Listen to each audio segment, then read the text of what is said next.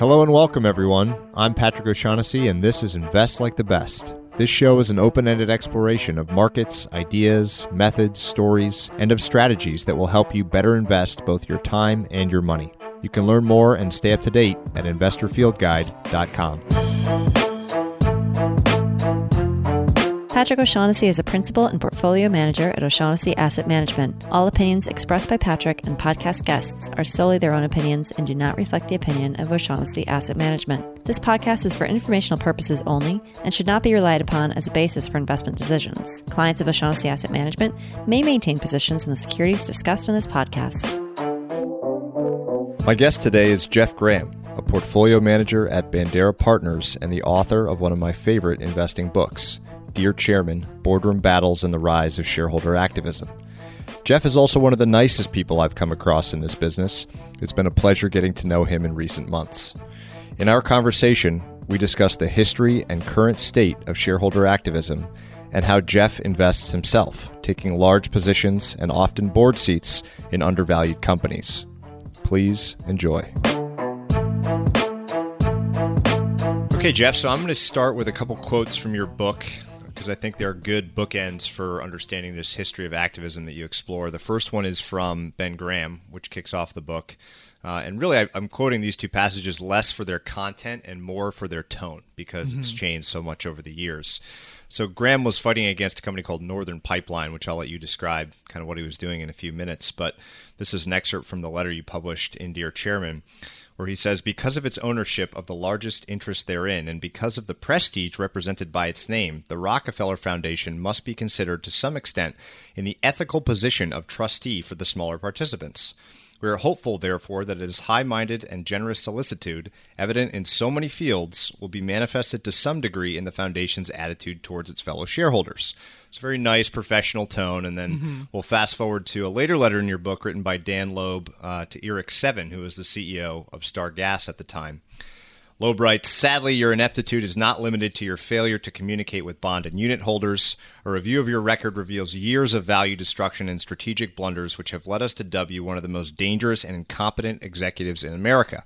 I was amused to learn in the course of our investigation that at Cornell University there is an Irik Sevin scholarship. One can only pity poor stu- the poor students who suffer the indignity of attaching your name to his academic record. So pretty uh, pretty interesting change that we've seen in you know eight or nine decades in activism. Um, so what I'd love to start by doing is really highlighting the major stages that you lay out in your book. Sure. Maybe starting with what Graham was fighting and, and what he was doing and how he was a pioneer of activism. Sure. Well, with Ben Graham, uh, he kind of existed in a different era, right? So, like when he was a shareholder in the Northern Pipeline Company, was the mid 1920s, and you know most of the smaller public companies had big uh, concentrated owners, and so he had to appeal to the Rockefeller Foundation, who was a 30% holder, to win their vote, and you don't do it like by you know calling them a crazy person and you know pulling a Dan Loeb on them. But obviously, I mean, just you know, the kind of like the times were very different. I mean, it was interesting, like to read like the company's responses to Ben Graham. Like, like I don't think I put them in the book, but they were very civilized.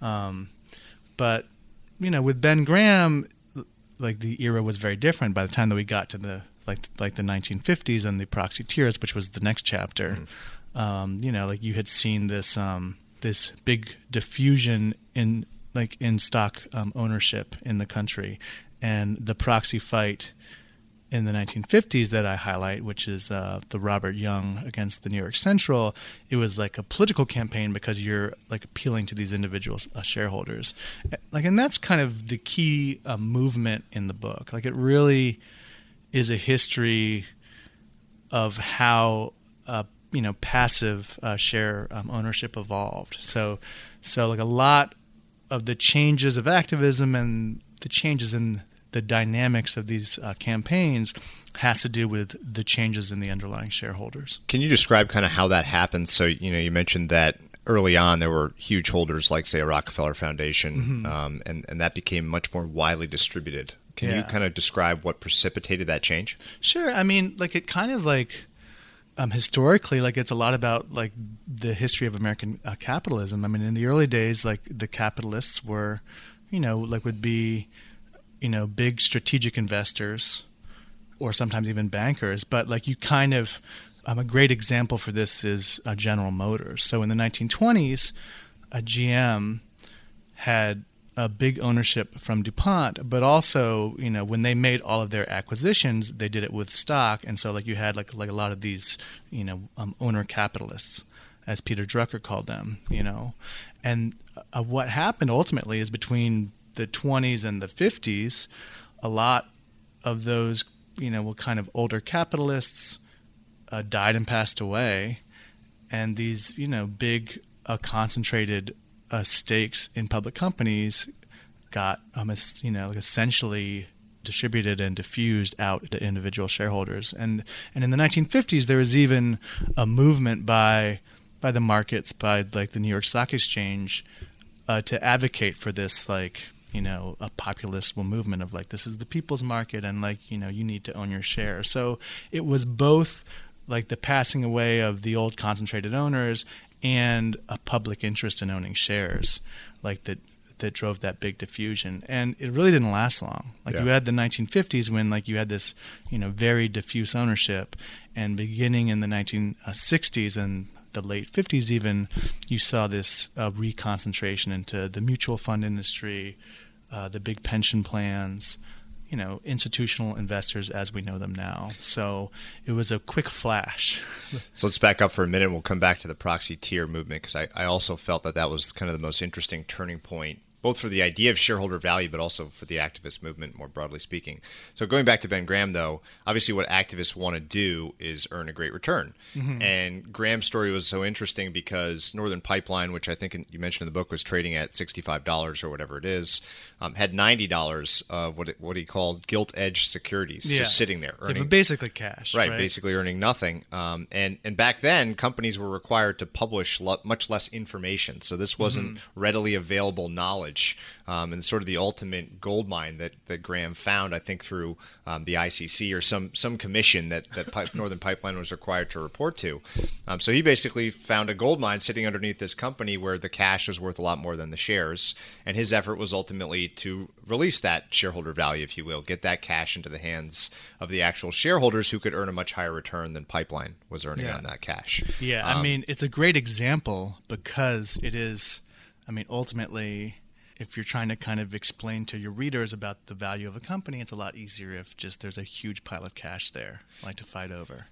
But um, yeah, I mean, it's a fascinating uh, story. Like uh, basically, uh, the government collected a lot of information on the railroads. You know, so uh, the public could go look up these uh, reports, um, ICC reports on the financial uh, uh, state of all the railroads, and a lot of uh, financial analysts uh, did that. And so Ben Graham was looking through the annual report of the ICC, and he sees. kind of in the footnotes, a table on the pipeline companies. You know, there were eight public pipeline companies that had been formed when Standard Oil was broken apart, and he like he sees that he's like, wait, I didn't uh, know that the pipeline companies reported to the ICC. If they do, then they might like report well more than just the basic statistics on this uh, table. So he takes a train down to DC and, and he asks them like, do you have any reports on the pipeline companies? And they bring out these full uh, 20 page reports. Um, I have the one for Northern Pipeline. Um, I got it, you know, from the National Archives, and it's got like a like a full balance sheet, like a list of shareholders, all the kind of things that back then were very hard to get, mm. and he sees, you know, well, not only the size of their balance of uh, valuable bonds, but like the names of the bonds, and like he's like, well, these are, you know, these are money good bonds. Mm. So it was then that he knew that, like, the company was essentially, like, if you liquidated just like their financial holdings and kept the business whole, like it would be a bonanza for shareholders. Sort of like the perfect example against market efficiency back then. Pretty amazing that yeah. that nobody else knew that information. Yeah, I mean it is like, you know, just the fact that you had to do hard work, um, even after you know probably still true like, today yeah yeah i mean um, even after like the formation of the sec like you still had to go to the sec reading room to get your reports you know so like even in the 50s and, and the 60s like a lot of public information about uh, public companies was hard to come by, which made the market less efficient. Sure. So, so what is the transition from Graham to these proxyteers? Because I think that that movement probably sets the stage for the rest of activist history. Yeah, I mean, the proxyteer movement is a pretty fascinating uh, movement because it really was the beginning of this uh, pro shareholder populism. And, you know, people talk about that beginning in the 80s or the 90s, and that like the corporate raiders and the shareholder activists and, and Boone Pickens were the first guys that talked about the shareholders' rights. But that's not true. I mean, like you had this whole a public a movement that got a lot of press attention of these guys like you know Louis Wolfson, uh, you know Robert Young that were in Time magazine and on TV talking about how how public companies you know needed to to protect their shareholders. And they said look there's this whole campaign by the New York Stock Exchange like this own your share in American business and that if you buy shares like that we're partners. And if we're really partners then you know we deserve you know like our rights like to vote in a new board if we want to. And so they really began to flex you know that a muscle that had not you know I mean like the Ben Graham thing with Northern Pipeline that was very under the radar. Um, that was not in the newspaper. Like when I did a search of the Wall Street Journal archive, that like was not even in there. Mm. Like these things in the 1950s were front page news, and so that was like the real beginning of this kind of, you know, pro shareholder populism. How much of that was was kind of all talk for them trying to earn a buck for themselves or their investors, and how much of it was was real reform? I mean, I'm always of the opinion that you know well, people are like are self-interested animals, and so as far as they were concerned, I mean, I think it was all kind of well posturing to make well profits for themselves, and but I think a lot of what they said was right, and I'm sure that they believed it. Mm. So I mean, I guess a combination of both, but ultimately, I think you know, those guys were all out to make a buck. So, so Peter Drucker says that kind of through this era, we're the first truly socialist country because we're the first where this ownership of American business is so widespread. So you get from that, and then what's the next stage? Sort of, I think about it as you know the junk bond era, uh, the mm-hmm. corporate rating era, especially of the 1980s. Would you say that's the next kind of major chapter in the history of activism? No, because I think that you can't ignore. Well, there are two things that you can't ignore. Like you can't like ignore the conglomerators, mm. right? So that was this big M and A movement that did have some elements of hostile M and A. Like it, like they had like hostile, you know, tender offers you know, those were smaller companies in general, but it was, you know, I mean, that sowed the seeds for the hostile, like the hostile takeovers that began in the 70s. And then, I mean, like I couldn't leave it out of my book. Like you have to, to talk about the like emergence of, uh, of Warren Buffett too, mm. which like his career began in the mid 1950s. And, you know, the 60s were a pretty grand time for him too, I think. So. So when we get to the 1980s and some of the more famous activists that people now still are talking about today, Carl mm-hmm. Icahn, et cetera, what changes? Uh, because there seems to be a self-interest driving their actions kind yeah. of above all else. And a lot of change in terms of how companies start to protect themselves from these raiders yeah. um, who don't seem to be acting on behalf of broad shareholders, but to make you know as, as quick a buck and as big a buck as possible. Yeah, I mean it's an interesting question, and I mean, it's always you know fascinating, like with you know with any kind of historical exploration, because there is, you know, like your prejudices and um, how you think the world works, like the lens through which you see the world, has a huge influence on like on how you interpret these past events. So this emergence in the 1980s of the corporate raiders, like a lot of people are like, oh, this was the beginning of the birth of greed, and like these guys are greedy now, where before that it was a business was you know more honorable and and I kind of don't buy that at all. I think in the 50s and the 60s you had a lot of greedy guys and this and you did in the 70s too. They just got all washed away. but um, I think in the 80s to me the defining uh, thing was you know Michael Milken and this vast infusion of capital that he gave directly to the Raiders. And so, you know, guys who like were small fry in the 50s and the 60s or the 70s, um, you know, those kinds of outsider in, um, um, investors would now have access to huge uh, sums of capital. And so in my book, I profile uh, Carl Icahn versus uh, Phillips. And, you know, Phillips was like a top uh, 20 company in the country. It was, I forget, you know, $10 billion or something. It was a huge company. And you have a Carl Icahn, you know, going after it. I mean, he doesn't have the money, and he's not financed by the big banks or like investment banks. He's like financed by by these, you know, like the cronies of of Michael Milken and like the people that buy those junk bonds. And so like like he got to do this whole thing of going after a huge established a company like without any help from the kind of the financial establishment. What was he trying to do with Phillips? What was his specific mission? He was out to make a buck. Yeah. so with Phillips, you know, they like had been targeted by Boone Pickens. And um, you know, Boone Pickens, it's actually a great story, which which I put in the book too. It's like he actually, like his father worked for Phillips and he worked for Phillips and he had a long history with the company, and he goes after them as a hostile raider, and they basically buy him out. Now Boone Pickens was, you know, well very uh, um, sensitive to charges of greenmail, and so he was like, "Well, you can buy me out, but like you have to do it has to be equal treatment to all shareholders." And so instead of just paying Pickens a lot of money to go away, uh, Phillips had to devise this uh, scheme to pay out uh, Pickens, but to also do right by shareholders. And they give like the shareholders this, you know, complicated restructuring that the market ultimately uh, values for less than the cash that is paid to Boone Pickens. Mm-hmm.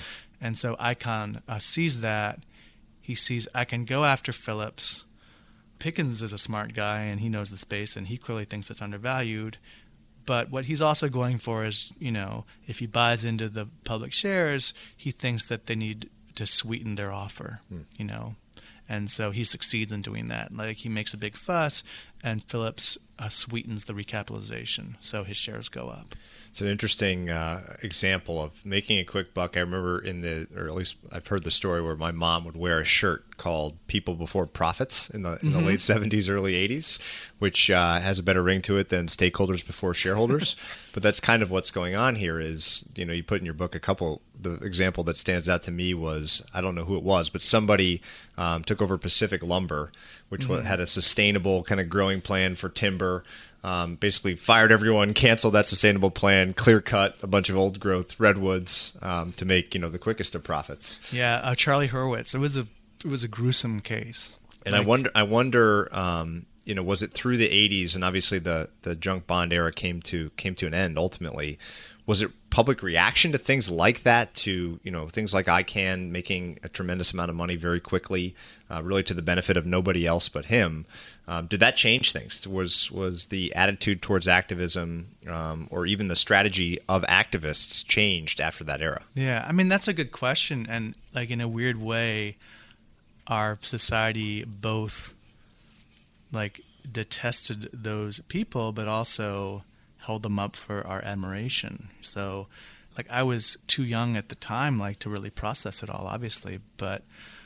I, I don't really know the answer in terms of uh, public opinion. I do think that you did have a few specific uh, policy initiatives, and you had the end of Michael Milken, right. which you know uh, kind of uh, put an end to the rating in the '80s as we know it. Like you know, like the '90s was a bigger deal decade than the '80s was. There were lots of huge mergers in the '90s, like uh, some big hostile deals, but like this period where you could basically be a nobody, and if you found like an like an undervalued uh, company, get quick uh, funding, like to go after it in an aggressive manner.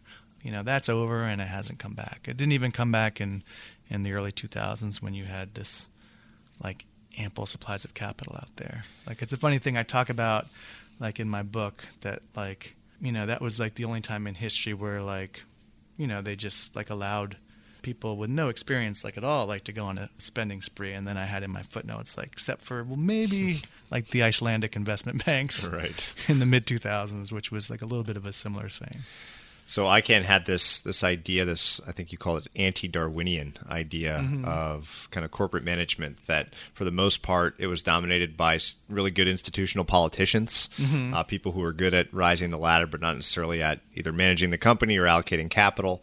Um, and you've got this sort of Peter principle that people rise to the level of their incompetence and and that creates the opportunity for a lot of these activists to go out and, and shape companies up.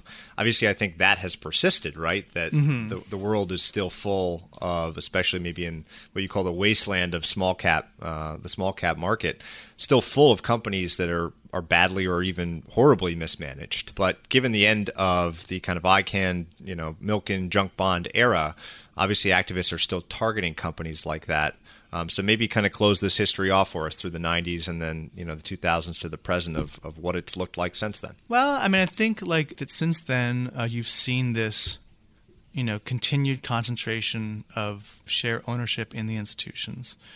Like you did uh, see this uh, brief period that I talk about in the book of kind of the Dan Loeb, you know, public um, hedge fund letters, like the shame-driven activism you know, but that didn't really last long because the way that it's evolved is that, you know, they're like in any given public company, if it's not controlled by, you know, by insiders, there tend to be a handful of institutions that like that have a lot of the votes. And so the game of shareholder activism is a lot more a game of persuasion now. And so you as an activist are trying to convince the institutional shareholders that you have the right ideas and like perhaps that like the current um, management doesn't. So in the 80s, you could go for the quick takeover. Um, in the 90s, you kind of, if you were a young activist with no access to capital, like you, well, lots of them did this like embarrass the company thing was all they could you know really think of.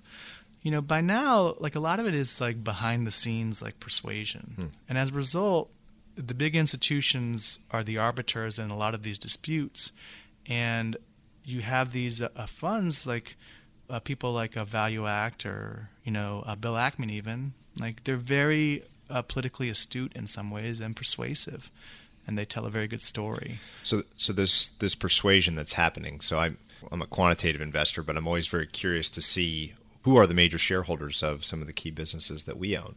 Um, and one of the things you have to do is scroll down a little bit on the page every time on the 13Fs because one, two, and three is yeah, Vanguard, like State Street, BlackRock, yeah. Dimensional. You know, a couple really concentrated, massive asset players that are that are either purely passive or you know quant light. I'll, I'll call yeah. them like a dimensional. But you'd be surprised. I mean, if you look at Vanguard, I mean, it's just like an index. I don't know if you'd call that. Yeah, well, whatever. Like you know, whatever Vanguard is they're passive investors in the sense that like they put together these well products like to match an index, but they have a pretty robust team to study governance issues and to vote shares.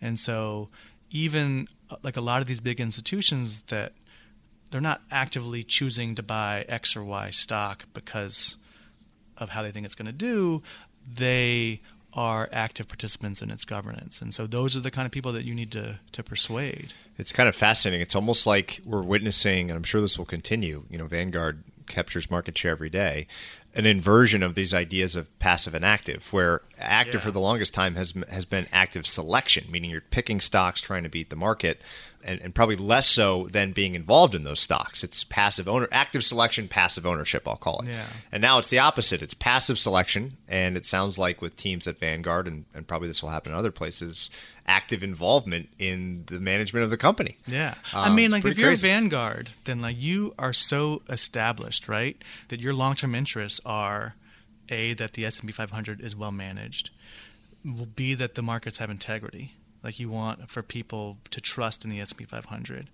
like and see like that corporations have integrity. And so like they do have a real vested interest in promoting good governance. Can they do it? Like you know can you build an incentive system that makes sense? It's a it's a weird dynamic when you have like this entity with you know 22 paid professionals who have this huge impact. I mean like how much are those people getting paid? Mm probably not that and much. How are they, how's their performance measured? Yeah, well, and it's, it's extremely hard to measure it, right? So it is a weird dynamic, and yeah, if if you think about it too hard, it's talk it's, yourself in circles. It's a little bit uncomfortable. Yeah. To think about, wow, so you know what's going to happen when Vanguard owns ten percent of the market. Mm. Um, you know, how persuadable are the people who vote their proxies They're going to be to to bad ideas? You know, I mean, you know, power intoxicates. That's you know, that's a lesson from history, right? Yeah. So, it, like, it'll be fascinating to see, and the whole growth in passive and ETF investing.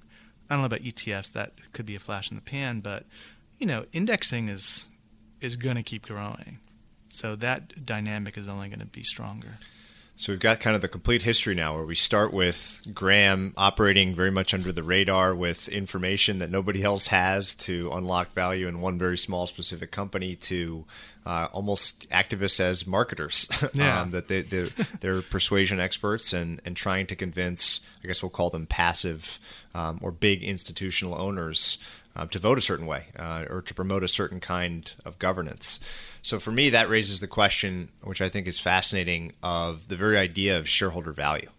Um, yeah. You talk about this quite a bit in the book, and um, you know, unless you really dig into the, the, history of this idea, you probably just take it for granted that U.S. companies or companies in general should act um, in a way that is best for their shareholders. Mm-hmm. And I guess what that means is the most cash going back to their shareholders, the greatest uh, you know growth of share price, um, so on and so forth. But when you dig in, as you do in the book, you realize that that is kind of a not only a fairly recent concept, yeah. uh, but also potentially a fictional one. So I'm going to read a quote from. Um, you don't actually quote this in the book, but I went and read a book uh, that you recommended, or at least referenced, by a woman named Lynn Stout. Talking, I think the book was called "The Shareholder Value Myth." Mm-hmm. And so she says shareholder primacy had become a dogma, a belief system that was rarely questioned, seldom explicitly justified, and had become so pervasive that many of its followers could not even recall where or how they had first learned of it. Put bluntly, conventional shareholder value thinking is a mistake for most firms, and a big mistake at that. Shareholder value thinking causes corporate managers to focus myopically on short term earnings reports at the expense of long term performance, discourages investment and innovation, harms employees, customers, communities, and causes companies to indulge in reckless, socially irresponsible behaviors. Now, that's obviously a probably an mm-hmm. extreme opinion. If there's some continuum of opinion on, on the idea of shareholder value, she's obviously very much against it. Mm-hmm. Um, so the question is is is it re, is it is this the right way to think about it of stakeholder let's say stakeholders that mm-hmm. includes employees and customers and society at large the environment what have you versus just pure equity shareholders yeah um, where do you fall on that continuum what what should companies be you know optimized to, yeah. to, to do well you know that's that's a key question and and I really do think that's a good book by Lynn Stout. It's like a really thought provoking book.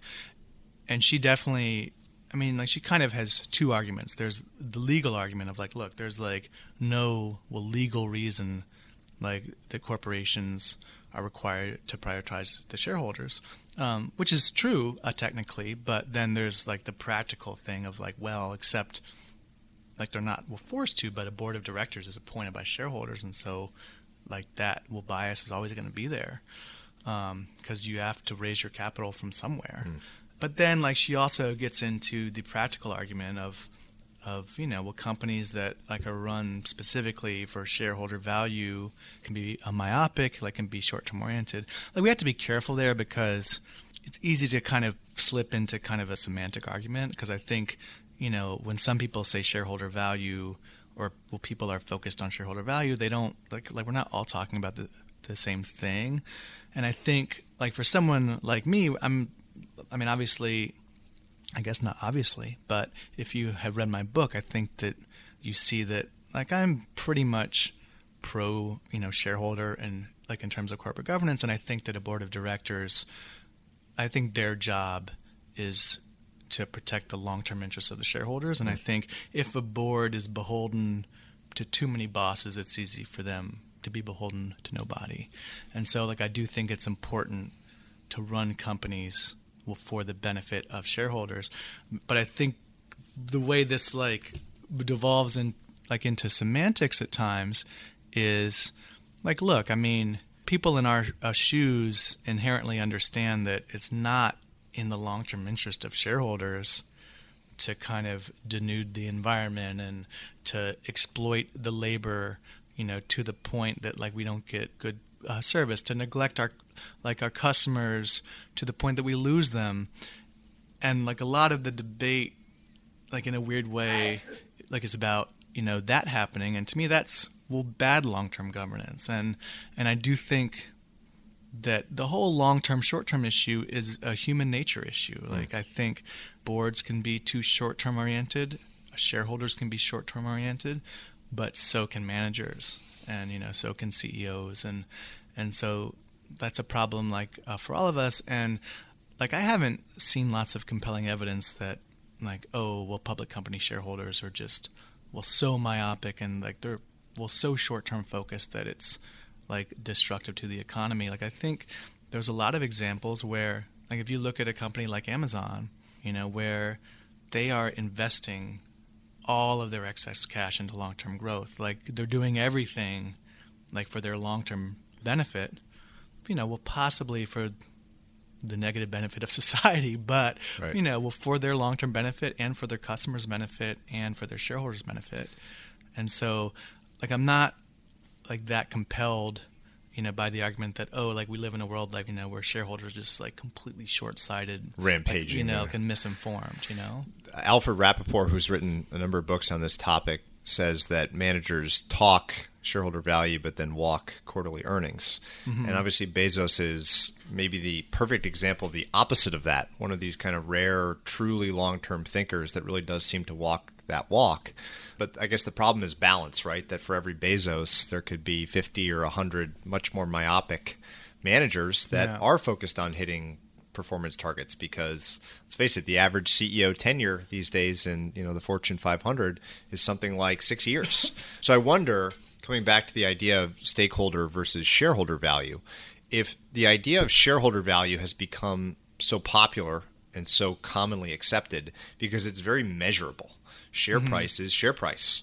Earnings are earnings. Um, you know, you can you can really track those things and mm-hmm. and say whether or not uh, a company is being effective for its shareholders. We live in this kind of age of measurables where we're obsessed with t stats and r squareds and yeah. and statistics. It's much softer and fuzzier once you start getting into stakeholders. Um, and so I wonder. I guess my question is: Is there some set of measurables, or at least some um, governing objective that companies could start to bake into their the, the kind of the essence of their businesses. Because as you say, there's no if you go read companies' kind of founding papers, none of them say our mission is to maximize shareholder value. They don't want to tie themselves to that. Yeah. So can is there can we get out of this bind? Can we move past kind of the simple, pure measurable of share price um, to something that better promotes stakeholder um, value, or do we just need to you know let things play out as they have? Yeah, I mean, I think A, that we basically can't, but B, I mean, I would even question your premise about the value of the measurable of the share price because, you know, I'm a firm believer that, you know, the markets like are not efficient. They certainly are not efficient in the short term. So even of, like evaluating uh, CEOs on the performance of their stock, you know, during their tenure is very problematic. And you know, like to me, that's like a like a big concern that I have with uh, share based compensation. Right? Like I'm a a value hedge fund manager. All of us, like for years, have kind of talked about the importance of incentivizing the management in the right way and we'll, we'll making sure they have like the skin in the game all that stuff but like to me a, a stock options are highly problematic because a they're highly leveraged and then b they're levered to an irrational market. And so you ultimately introduce this big hunk of compensation that's completely erratic. And like you'll have uh, companies you know where like you know well everyone will get a huge pay year just because of the movement of the stock which will may or may not be warranted. And in a year that they're doing all the right things and they make all the right decisions they might not get rewarded.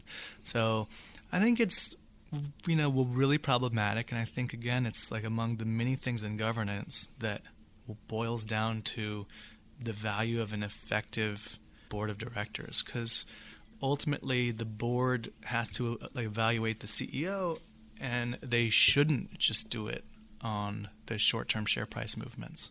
Like so, they need to understand that you know well markets can get uh, suckered into overvaluing companies. So, do you think that governance today, and I guess this is another way of asking whether or not the opportunity set for activists uh, how that stacks up today versus the past. Mm-hmm. Uh, and I, I, guess one proxy for the opportunity set is how good is governance. The worse the governance, probably the better the opportunity set. So, where do you think we stand today? I mean, I would kind of question the premise because I think, like, there's a lot of bad governance, and there always has been, and there always will be. But in terms of an opportunity uh, set for activism, I think you really also need like a deeply undervalued company because mm. of the work involved, the possibility of failure. When you go active on a company, you lose your liquidity. So I think the governance opportunities are there. Valuations are higher. Like we're at, like in the middle of this, or at the tail end, or mm. like who knows? I right. mean, you know, who knows where we are in this historically long bull market. So, like to me, the real uh, you know uh, gating uh, factor on activist opportunity is undervalued uh, hmm. companies, and and I'm not you know we're seeing them as much. Like I think if you're uh, like an activist and like your only target is well bad governance, then I think that's a dangerous well situation to be in. Very interesting. So I would love to move now into kind of your history and sure. your professional yeah. career outside of the book and outside of activism. I know you started in music. Maybe talk a little sure. bit about that. Yeah, well, um, I played in a highly mediocre band. Um,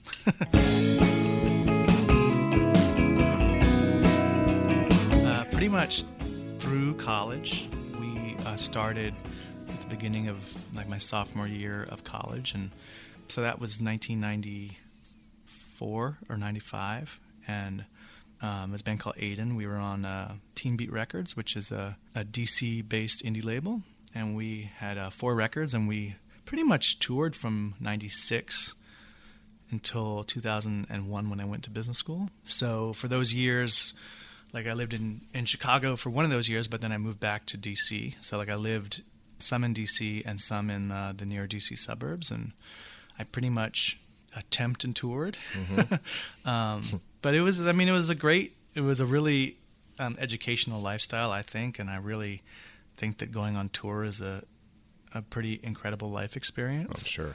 But it was like it was hard. I mean, like it's funny when like when I moved to New York, um, like I came here for for business school. Like I realized that all of my friends in bands in like in New York had like real jobs. Like they had well jobs that like would tolerate their artistic ventures, and so they all had careers going.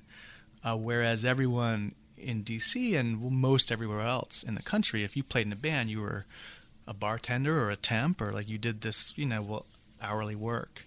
So like it was hard. I like I do feel like I kind of had this great life experience, which was incredibly valuable, but I didn't like like accomplish a lot like professionally in that time.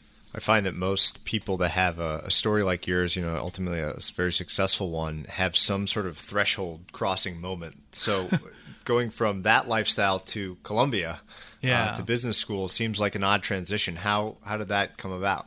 I think ultimately I knew at at some point that I would go back to school and do, you know, well, some kind of I don't know what you would call it, uh, you know, career advancement. Mm-hmm.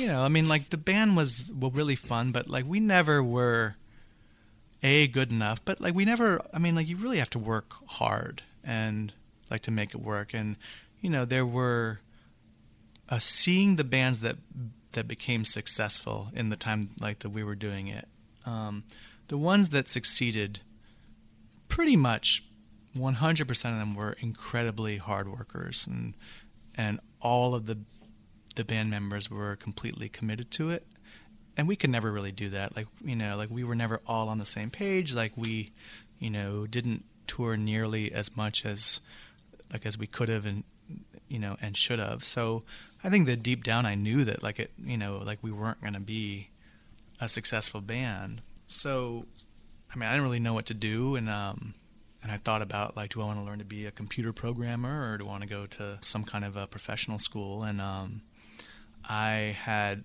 a family friend, um, Arthur Levitt, hmm. who was uh, Clinton's SEC chairman, who who basically um, helped me get into business school. So, like I thought of business school at the time as like a like a versatile degree that you could potentially do a lot with, and I think it all, you know, like I got real lucky. Like like it worked out very well for me. So you went to Columbia, and I, I know you now teach there, and that's mm-hmm. sort of probably the school. Um, if you talk about what school has produced the most, maybe famous investors, period, but certainly the most famous value investors. Mm-hmm. Obviously, Graham and, and, Buffett being the kind of founding fathers, but tons of, of huge names. Joel Greenblatt, um, I think Gabelli went there. I think uh, Cooperman went there. Some mm-hmm. some really big names. So I'm curious. When you got to Columbia, it sounds like your your idea was that a business degree can be broadly. Um, yeah, I mean, I didn't know what I was going to do. Like, I, strong. I mean, so when I got there, like I didn't know anything about investing. I had never heard of Warren Buffett. I mean, I didn't you know know that stuff. And Columbia was it was pretty different. Like we didn't have that that value investing you know program that we have now. Um, and I love that program, but I think one downside of that program is it restricts a lot of the best uh, teachers to this uh, selective uh, program that is hard to get into. So, like when I was there, I, I mean, I must have heard at some point, like, oh, you know, you should take security analysis. It's a, it's a popular class. So like there were three sections and the one that fit my schedule was the Joel Greenblatt one and like it really I was that lucky. I mean, I took it and um, it resonated with me. But I had well no master plan to do investing. Like I didn't even well really know what investing was about. Mm.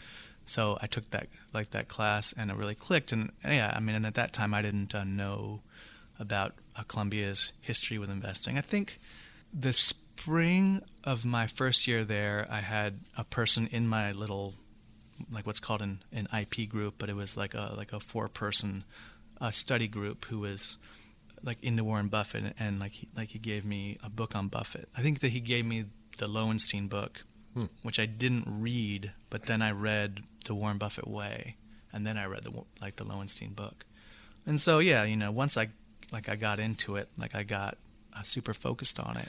How was the Greenblatt class structured? Was it was it investment case studies? Was it broad principles? I mean, it was a lot about the secret um, hiding places in his book. But yeah, it was uh, basically twelve classes.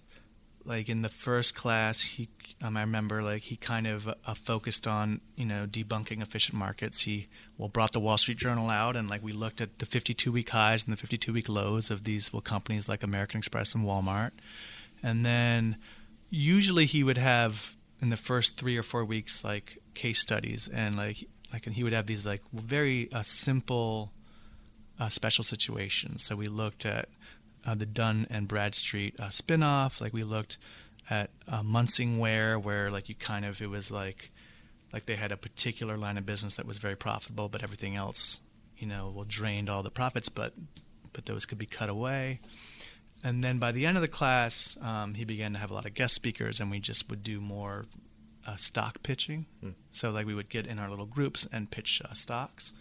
So to me, it was more the beginning of the class. I had, like had never heard of this, you know, well special situation stuff, and like it really uh, clicked with me. And and and like at the time, like and I don't know like to what extent this is uh, delusional, but at the time, I felt like I was getting it well faster than like than everyone else in the mm. class. That like he would go through an example and like and I would get it.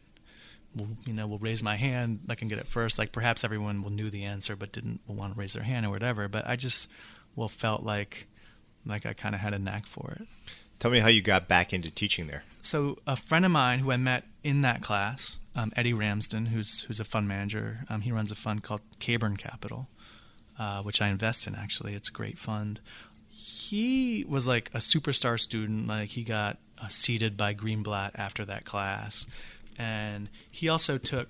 Uh, so to back up a bit, like the one I, I think there were two classes there in investing that you had to apply for that like were like the new model at the investing school. There was this uh, Paul Sonkin class, and then a class uh, taught by the Blue Ridge guys. I applied to both those classes and got rejected. Eddie took them both. He took the Sonkin class and did so well like that he got asked to be be like the co-teacher the next year and then the next year i think uh, Sonkin had to back out of it and so um, Eddie, a, a one year removed like, from, like, from being in the school, was the Pretty teacher, cool. and he like and he did a great job. He's he's a really good teacher. So when so he moved back to uh, to England, like he teaches at the London Business School now, and when he moved, he kind of uh, put my name uh, forward like for doing it.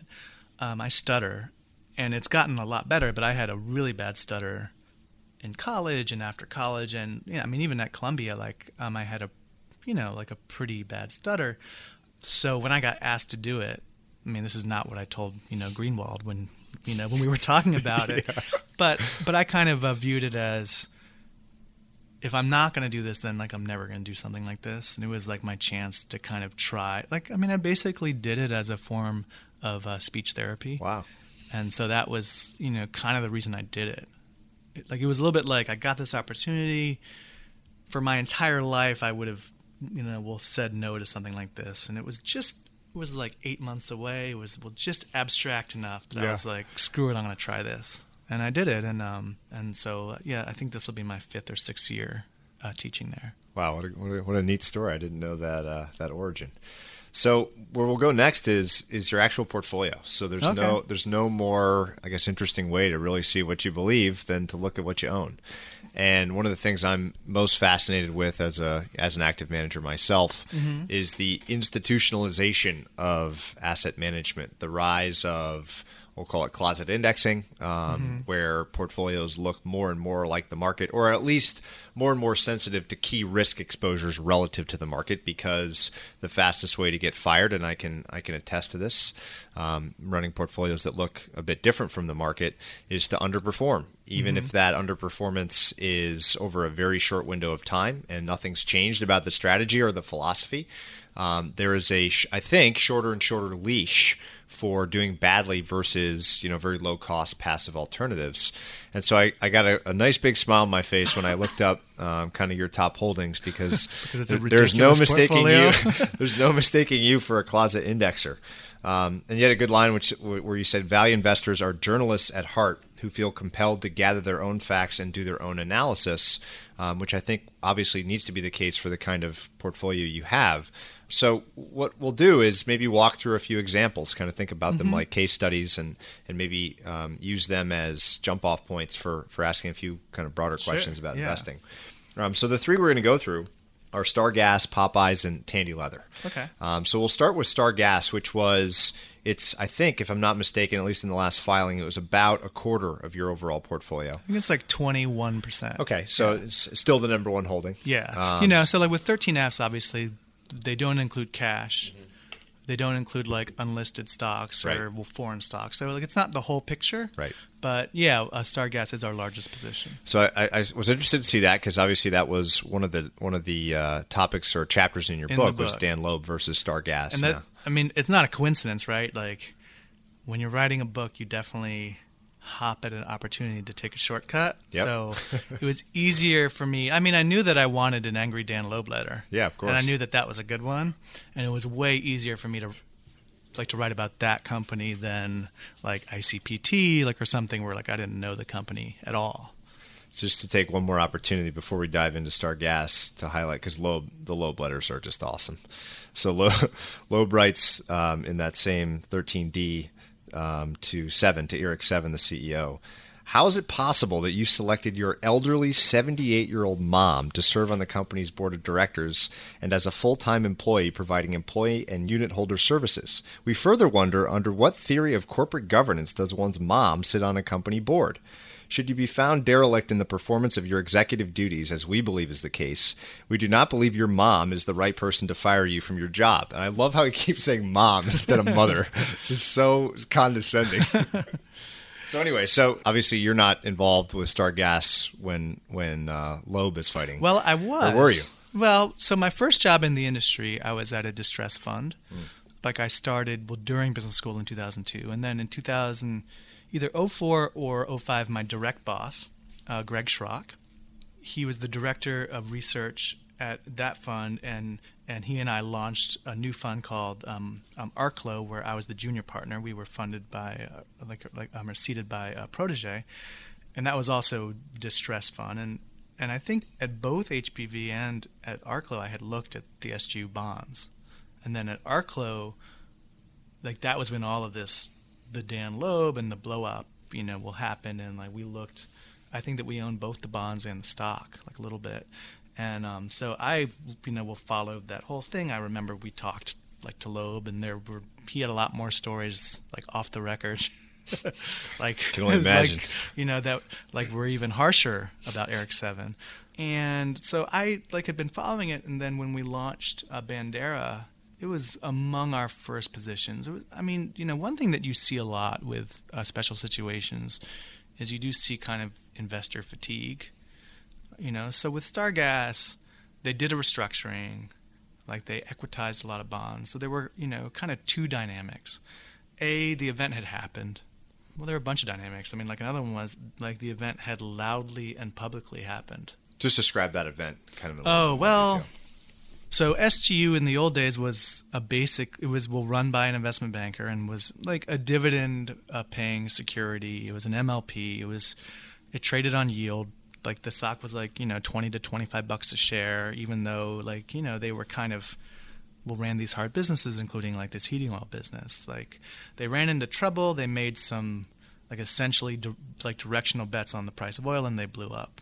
With this guy, you know, well, um, Eric uh, Seven in charge, they sold their propane business because it was an MLP. Like they passed on a, a ten dollar per share taxable uh, gain to their uh, shareholders at almost the like the same time as announcing that they might have to file for bankruptcy. So hey, here's your stock. You're about to lose everything. By the way, Here's a $10 like you gain. owe yeah, well, ten bucks per share gain. You know, so so Dan Loeb got involved. You know, called for his ouster. They did this whole restructuring. It was all very well ugly and public.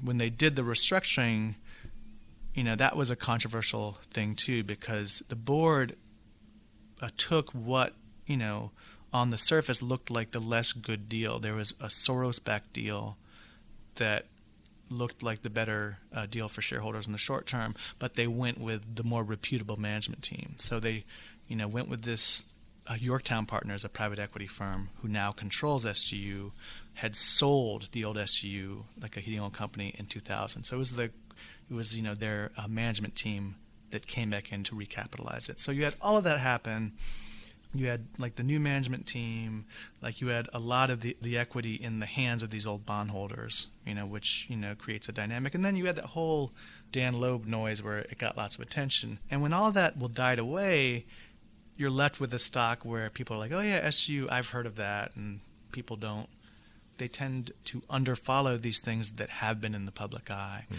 and also i think a part of it being in the public eye and of a lot of of blow ups in the heating oil space. You know, so at the same time that SGU blew up, this other company blew up called Heating Oil Partners. Like that business got dismissed as a crappy business when in reality it's a surprisingly good um, high return business. And so you know we you know kind of saw this like this excellent you know management team buying into these assets. They're really good capital allocators. Hmm. They're like a good private equity firm. So it all kind of you know lined up right, and then 08 and 09 happened too like and then also like in 07 like the huge increase like in oil prices which is bad for their business and so it was a situation where lots of bad things were happening in a fatigued a stock and then you had these like real bad well macro pressures but yet underlying it all you had a good change in management and good governance and you know good oversight so a setup great and like ultimately it still isn't as respected as it should be, which is the reason that we you know will still own tons of it. Like we've owned it for a very long time, and I and I and I still feel like it's extremely undervalued. So value investing is, I always say, like a nice way of saying very pessimistic outlook. Um, and look, this is like the heating oil business is secular decline, right? declining, and it has been like for decades. But uh, Yorktown, like these guys that control uh, Star Gas, you know, like they launched a heating oil business in 1981 that they sold to Star Gas in 2000. The same dynamic was happening over that period, you know, with a little bit of differences in the relative price of natural gas to oil, but like it was a declining, you know, doomed business, and like and they return with something like you know 65x, like in that period, and they know what they're doing. So, like the main thing there is they perpetually like are valued at, like as this you know well terrible commodity business when they're kind of not. I mean, it's not a great business, but but you can earn an outsized return. What do you think? I mean, how long? So how long have you owned it? I guess how long has it been either your number one or, or top position? Uh, top couple probably positions? seven, eight years. So is there a catalyst that would cause the market's perception to change? Do you think? I would have thought with the low interest rates you know them paying a dividend you know i mean you know they pay kind of the, the lowest uh, dividend that they feel they can pay to keep the shareholders um, happy but they prefer to retain the cash which mm-hmm. i agree with yeah. like for acquisitions and buybacks but it yields well 5% i mean i would have thought at some point that it would you know kind of go back to trading on yield and look i mean you know well markets are optimistic and in history there have been times that people have valued heating um, heating oil companies like propane companies like you know with a lot of optimism. So I mean, I, I mean, I would have thought like at some point that that would have happened, and then you know we had two years in a row of these like abnormally cold winters where they just made gobs and gobs of money, mm. And I would have thought that like the the, the valuation you know would have improved well more than it did. What uh, when you say they're good capital allocators. That mm-hmm. kind of perked my ears up. I think that that is one of the more interesting ways of evaluating a business or certainly a management team. Um, and you mentioned both acquisitions and buybacks. So when you say good allocators, what do you, what do you mean by that? And and is that allocation piece or that allocation skill a key mm-hmm. part of what you look for when when screening for for new investments or, or at least you know want to see continued good allocation from yeah. your from your existing investments? I mean, honestly, like you know, when I look at stocks, like I'm more looking like for bad allocation mm. as a thing to avoid. Great capital allocation is so rare and it can be hard to predict in the future that it's not the driving thing that I'm trying to identify, even though it's hugely important. Like it's more like I'm trying to avoid the disasters with bad allocation. Uh, with us, like with Star Gas, yeah, it's like they're extremely disciplined and good on the acquisition front, which is hard to be in a, in a declining industry where you're the biggest player. So, like among the more annoying things that has that has happened to us with uh, Star Gas is like there were two or three great assets that popped up for sale in the industry that got gobbled up by these Canadian well, propane companies that you know like were playing the dividend game with their investors and you know they needed to grow and they you know will grossly like you know overpaid for those assets. You know, the new Star Gas has been great. Like they've gotten like a bunch of good acquisitions uh, done, but they don't overpay for the bad ones. And then they are really opportunistic on you know debt and share repurchases. So in the financial crisis, they like they bought back like a lot of their bonds at a huge discount. Uh, you know, since we've owned the stock, they've bought back about you know 25% of the shares like at opportunistic times, and so like they really are good on the capital front, which is key for a declining, you know, cash generating business. Do you have a broader opinion on buybacks? It's one of the uh, we'll call it quant factors that, that I find mm-hmm. most interesting, and, and the empirical evidence suggests that companies that buy back, as you say, gobs of their shares, especially ones that do it at, at cheaper relative prices, you know, low PEs, low price of sales, etc., have pretty significantly outperformed the market mm-hmm. um, over the longer term. Now we're in a period now of you know certainly 2015 and, and thus far in 2016 when these high buyback firms have have lagged pretty considerably, but longer term it's been a pretty effective signal or factor to look yeah. for in companies. Um, so do you think that, and I guess I'll frame the question also by saying that most coverage of buybacks is pejorative or negative. Mm-hmm. Um, it, there seems to be this this kind of narrative that that's it's manipulative, it's self-serving, uh, it's a way of boosting EPS, hitting targets, and that instead that cash should be invested for growth. Mm-hmm. Um, so where do you stand on kind of buybacks more broadly, and no, knowing yeah. that it's been a good thing for Star Gas? Yeah, yeah. I mean that's I mean those are all great points, and like it really is the area of corporate governance that's probably the least understood. Like in every board I've been on, in lots of dealings with management teams, they really don't understand buybacks. Um, I vividly remember I was in a meeting with Popeyes, you know, billion dollar company, great company, discussing a buyback and and you know I was kind of pushing them. They had been essentially badgered into doing buybacks by their shareholders, and and um, I was pushing the CFO, just you know, trying to figure out how he, he thought about it, and so we're trying to kind of evaluate: would he be opportunistic? Would he will turn it up or down depending on the market price? And he was like, "Well, you really want to put these things, you know, get them in the front, like the beginning of the year, so it, you know, will has the biggest effect on your, you know, diluted uh, share count for your annual earnings." It's like it's like the worst thing that you want to hear as an investor. It's like doesn't have anything to do with long-term intrinsic value. And so they're so misunderstood. And as you say, like there like are lots of companies like that will kind of have them on autopilot. So like to me, it's like I really love to see it when you have these like opportunistic, lumpier, you know, like aggressive buybacks. And I don't know. I mean, like to me, the the main issue is that boards often don't know how to value uh, companies. They don't know uh, how to think about the value of their companies. When they seek a guidance on valuation, they'll get a, like a banker report, like that's a means to an end. So they don't really know. A even if they knew, you know, well how buybacks worked, which they predominantly don't. They don't understand valuation like enough to do buybacks in the right way. So yeah, like it's another example of how with corporate governance it's hard to have a best practice because with buybacks like you can see the best and the worst of performance, and there's like a good buyback will you know creates a tremendous amount of value.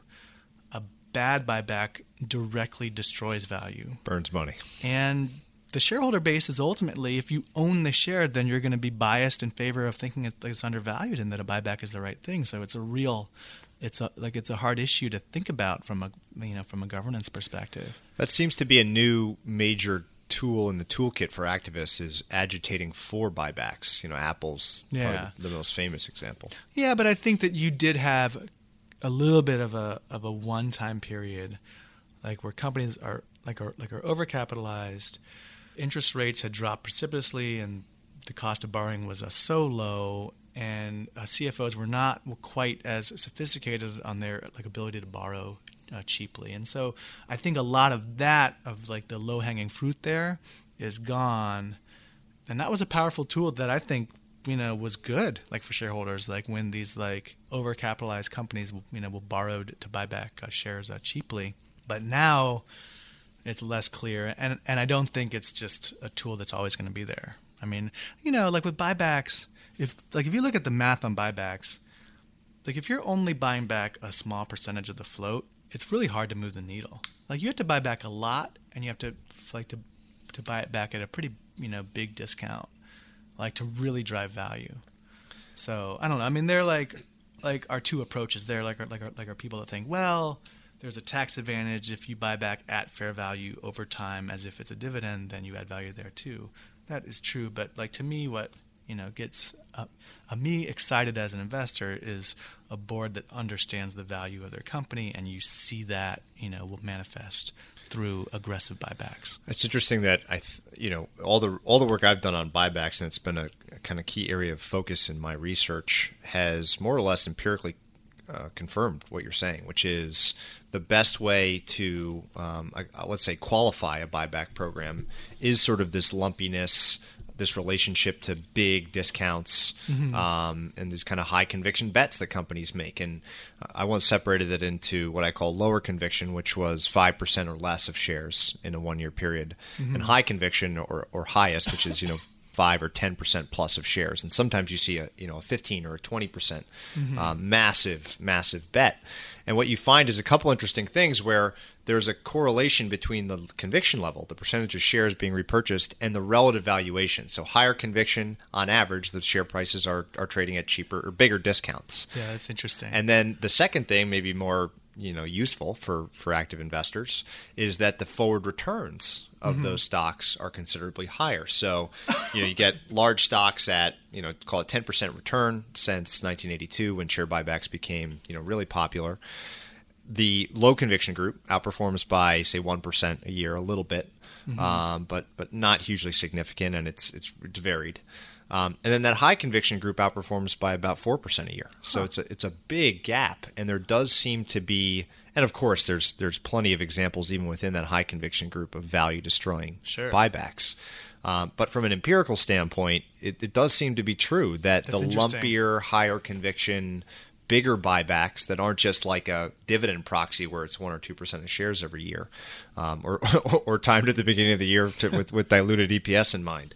Um, yeah, I mean, it seems. I mean, it seems intuitively true to me. It, will be interesting to see if we get a, a, sustained bear market. You know what the data what looks like because it's also you just have had a market that has gone up, and you know people were buying back shares. But to me, like if I see you know buybacks with a brain behind them, usually they're good. Yeah, you know, and at times they're bad if the board's just wrong and delusional, like which happens. So we, we talked a little bit about Popeyes. I'd like like to move to uh, the last position we'll talk about before getting to some closing questions, which is Tandy Leather. Um, sure. And what, what I'm really most fascinated about about Tandy Leather, first of all, I, I intentionally didn't really look into their business because I kind of wanted to hear it from you. It's a weird business. But but the most uh, the number that jumped off the page is not the weight of Tandy Leather in your portfolio, but the percent of shares outstanding that you own of the business. Yeah. So, I, I, are you the largest shareholder? Yeah, you are. Yeah, yeah. Well, so we own about uh, thirty uh, percent, which this is also that's like a real, you know, well hornet's nest with like affiliation rules, all that kind of stuff. And I'm on the board, so I have to be careful like about uh, what I can say about it. But you know, the main thing with uh, Tandy is it's a really good niche business. So they're a retail company that sells uh, leather and tools to leather crafters. So for people who who make things with uh, leather, they have like a fanatical customer base, you know, so they can have their stores in very low rent areas, and the customers will come to them. and And I bought it, you know, like it's it's well, kind of a classic, you know, well microcap uh, story. These well tiny uh, companies, like their valuations get you know, will heavily um, influenced by the activities of the large shareholders and liquidity. So in 2008 and 2009, there was a 16% uh, shareholder, like the Wellington uh, Group. I don't know why a company like that would own 16% of like of Tandy Leather, but they're a big microcap player, I think. Oh, really? Yeah. But they're like, a, I mean, like they're big funds. Oh yeah, sure. Know, they have big funds, but like, so we basically bought a big hunk of our position at, at probably like a 30 or 40 million dollar valuation for a company with no debt and excess cash that at the time was probably doing like 8 million of operating income and hmm. you know did like you know well 12 million like last year or the year before and um, and then we bought another huge uh, chunk from a retiring CEO to bring us up to like to basically the 30% where we are now so I was just a real fan of the quality of their business. And usually, like with our positions, again, like as we talked about with a Star Gas, like with Popeyes, it's a lot like the Star Gas story. It was a special situation. They were a conglomerate. They basically liquidated. They went a year with no CEO. They got an excellent CEO. You know, people were tired of the name, and then the financial crisis hit, and so you had a year of great performance. But well, during the financial crisis, with a new CEO, it had a a special situation narrative.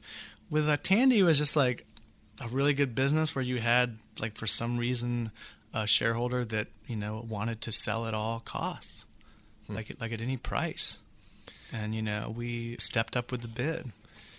It strikes me that you know when you think about obviously hyper liquid large cap markets that that dominate stated equity returns. You know everyone talks about the S and P 500 that maybe the future of we'll call it active management. I want to get your opinion on on the active passive debate in a minute, um, but maybe the future of active is is more in situations like this where you're sacrificing liquidity, obviously, mm-hmm. um, for a longer term view on a good operating business. That you know, obviously, Tandy Leather means nothing to almost every single stockholder out there, uh, but but is a meaningful part of your fund. Do you think that that's true? Do you think that you know the real opportunity is going to be in smaller cap, less liquid, longer horizon type yeah. investments like this? No, I mean I'm I mean I'm agnostic like on that front. I mean I'm agnostic about a lot of things, but yeah, look, I think there's a dynamic to microcaps and the liquidity problems and and like the issue like of ultimately like a lot of times like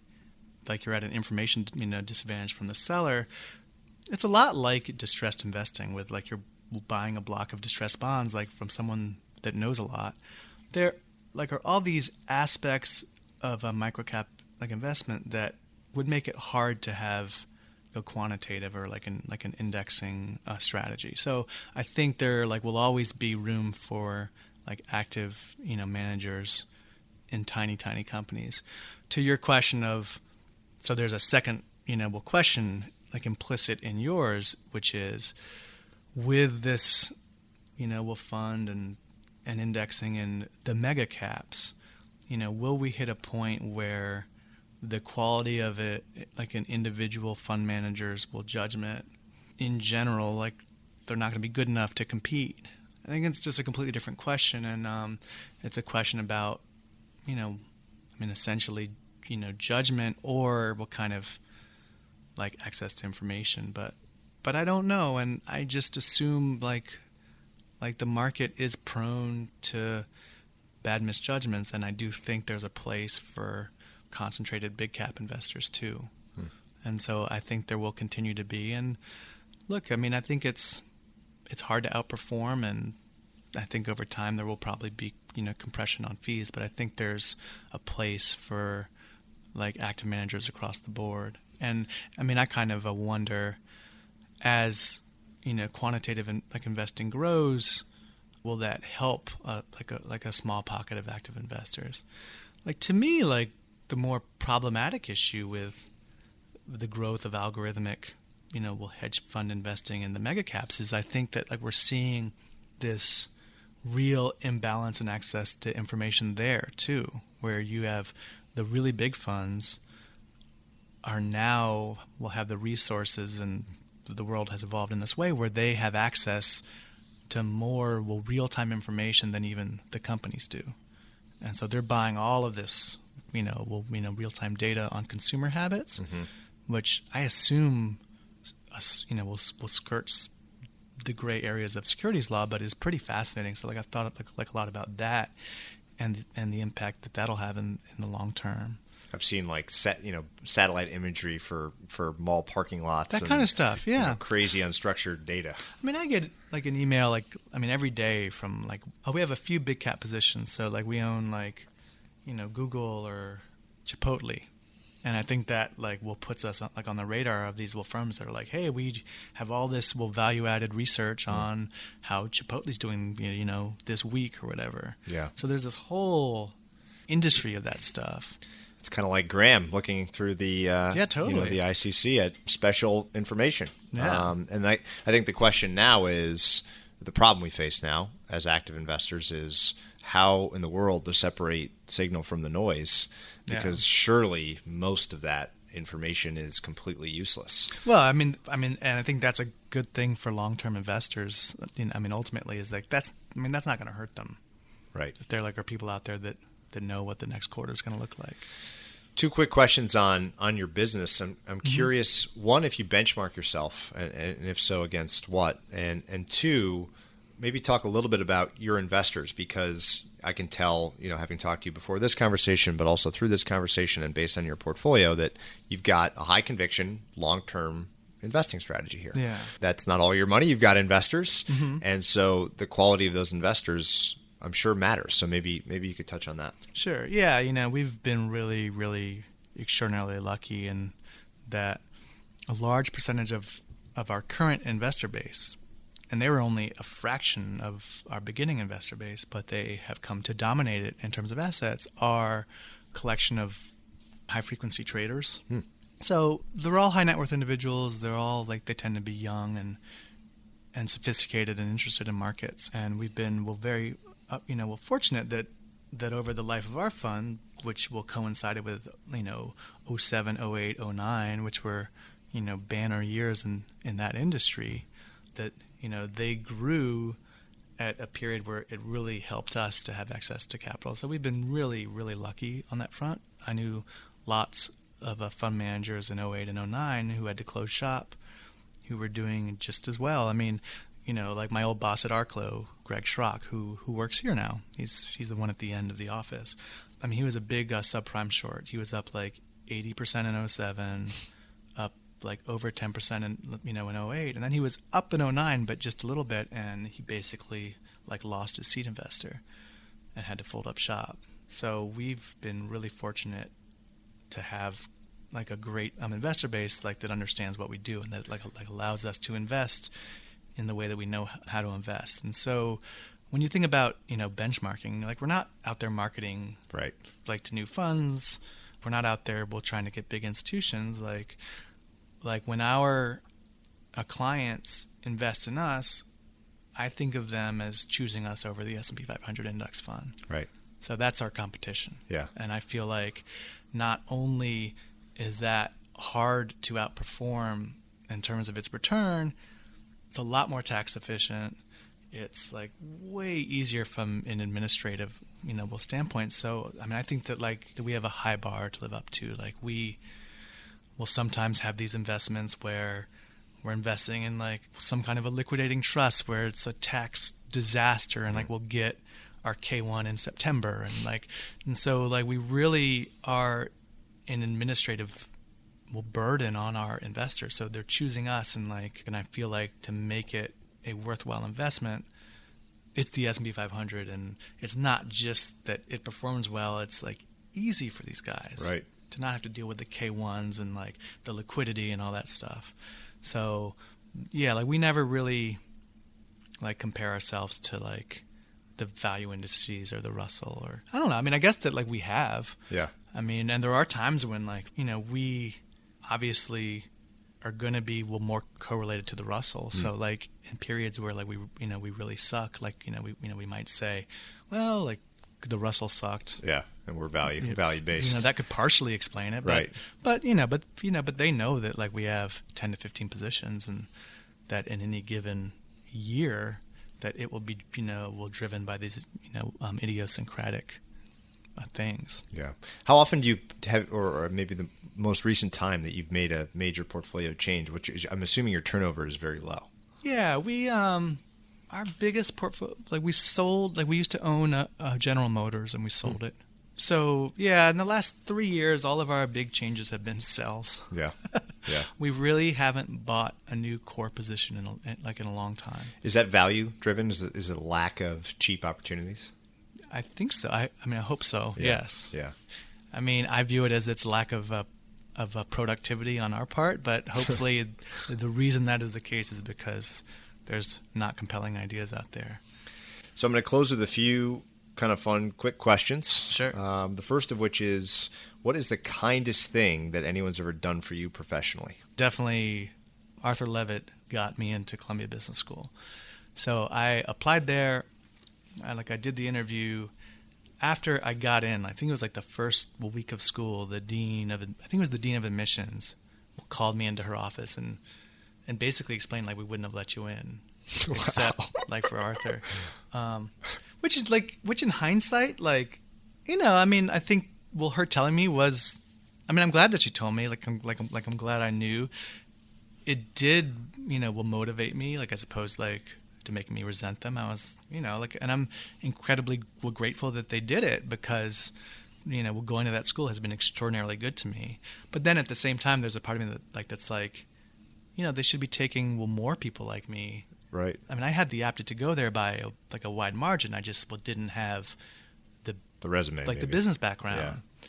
And so like a like a part of me is like, well, you know, like they should take well more people like me, you know. But um, but yeah, like without him, like I wouldn't like have gotten in there. I mean, you know, at the same time that I applied to Columbia, I got rejected by NYU, and um, you know, those were the two schools I applied to. So it was a it was you know real proof that that Arthur you know did get me in. You mentioned that at Columbia um, in Greenblatt's class, you felt like you just got some of the stuff faster than other people. So maybe this is the answer to the question. But I'm curious that if you could isolate one skill or or skill set um, that you feel you're just better, you have more aptitude that that drives a lot of your advantage, what would it be? I don't know. I mean, if I have a skill set that is above average, it's above like like average for the general population, probably not like above average for um, right the paradox you know, of skill hedge that, fund managers. That, that you know? talks about. Yeah, I mean, I think I'm good at big picture thinking.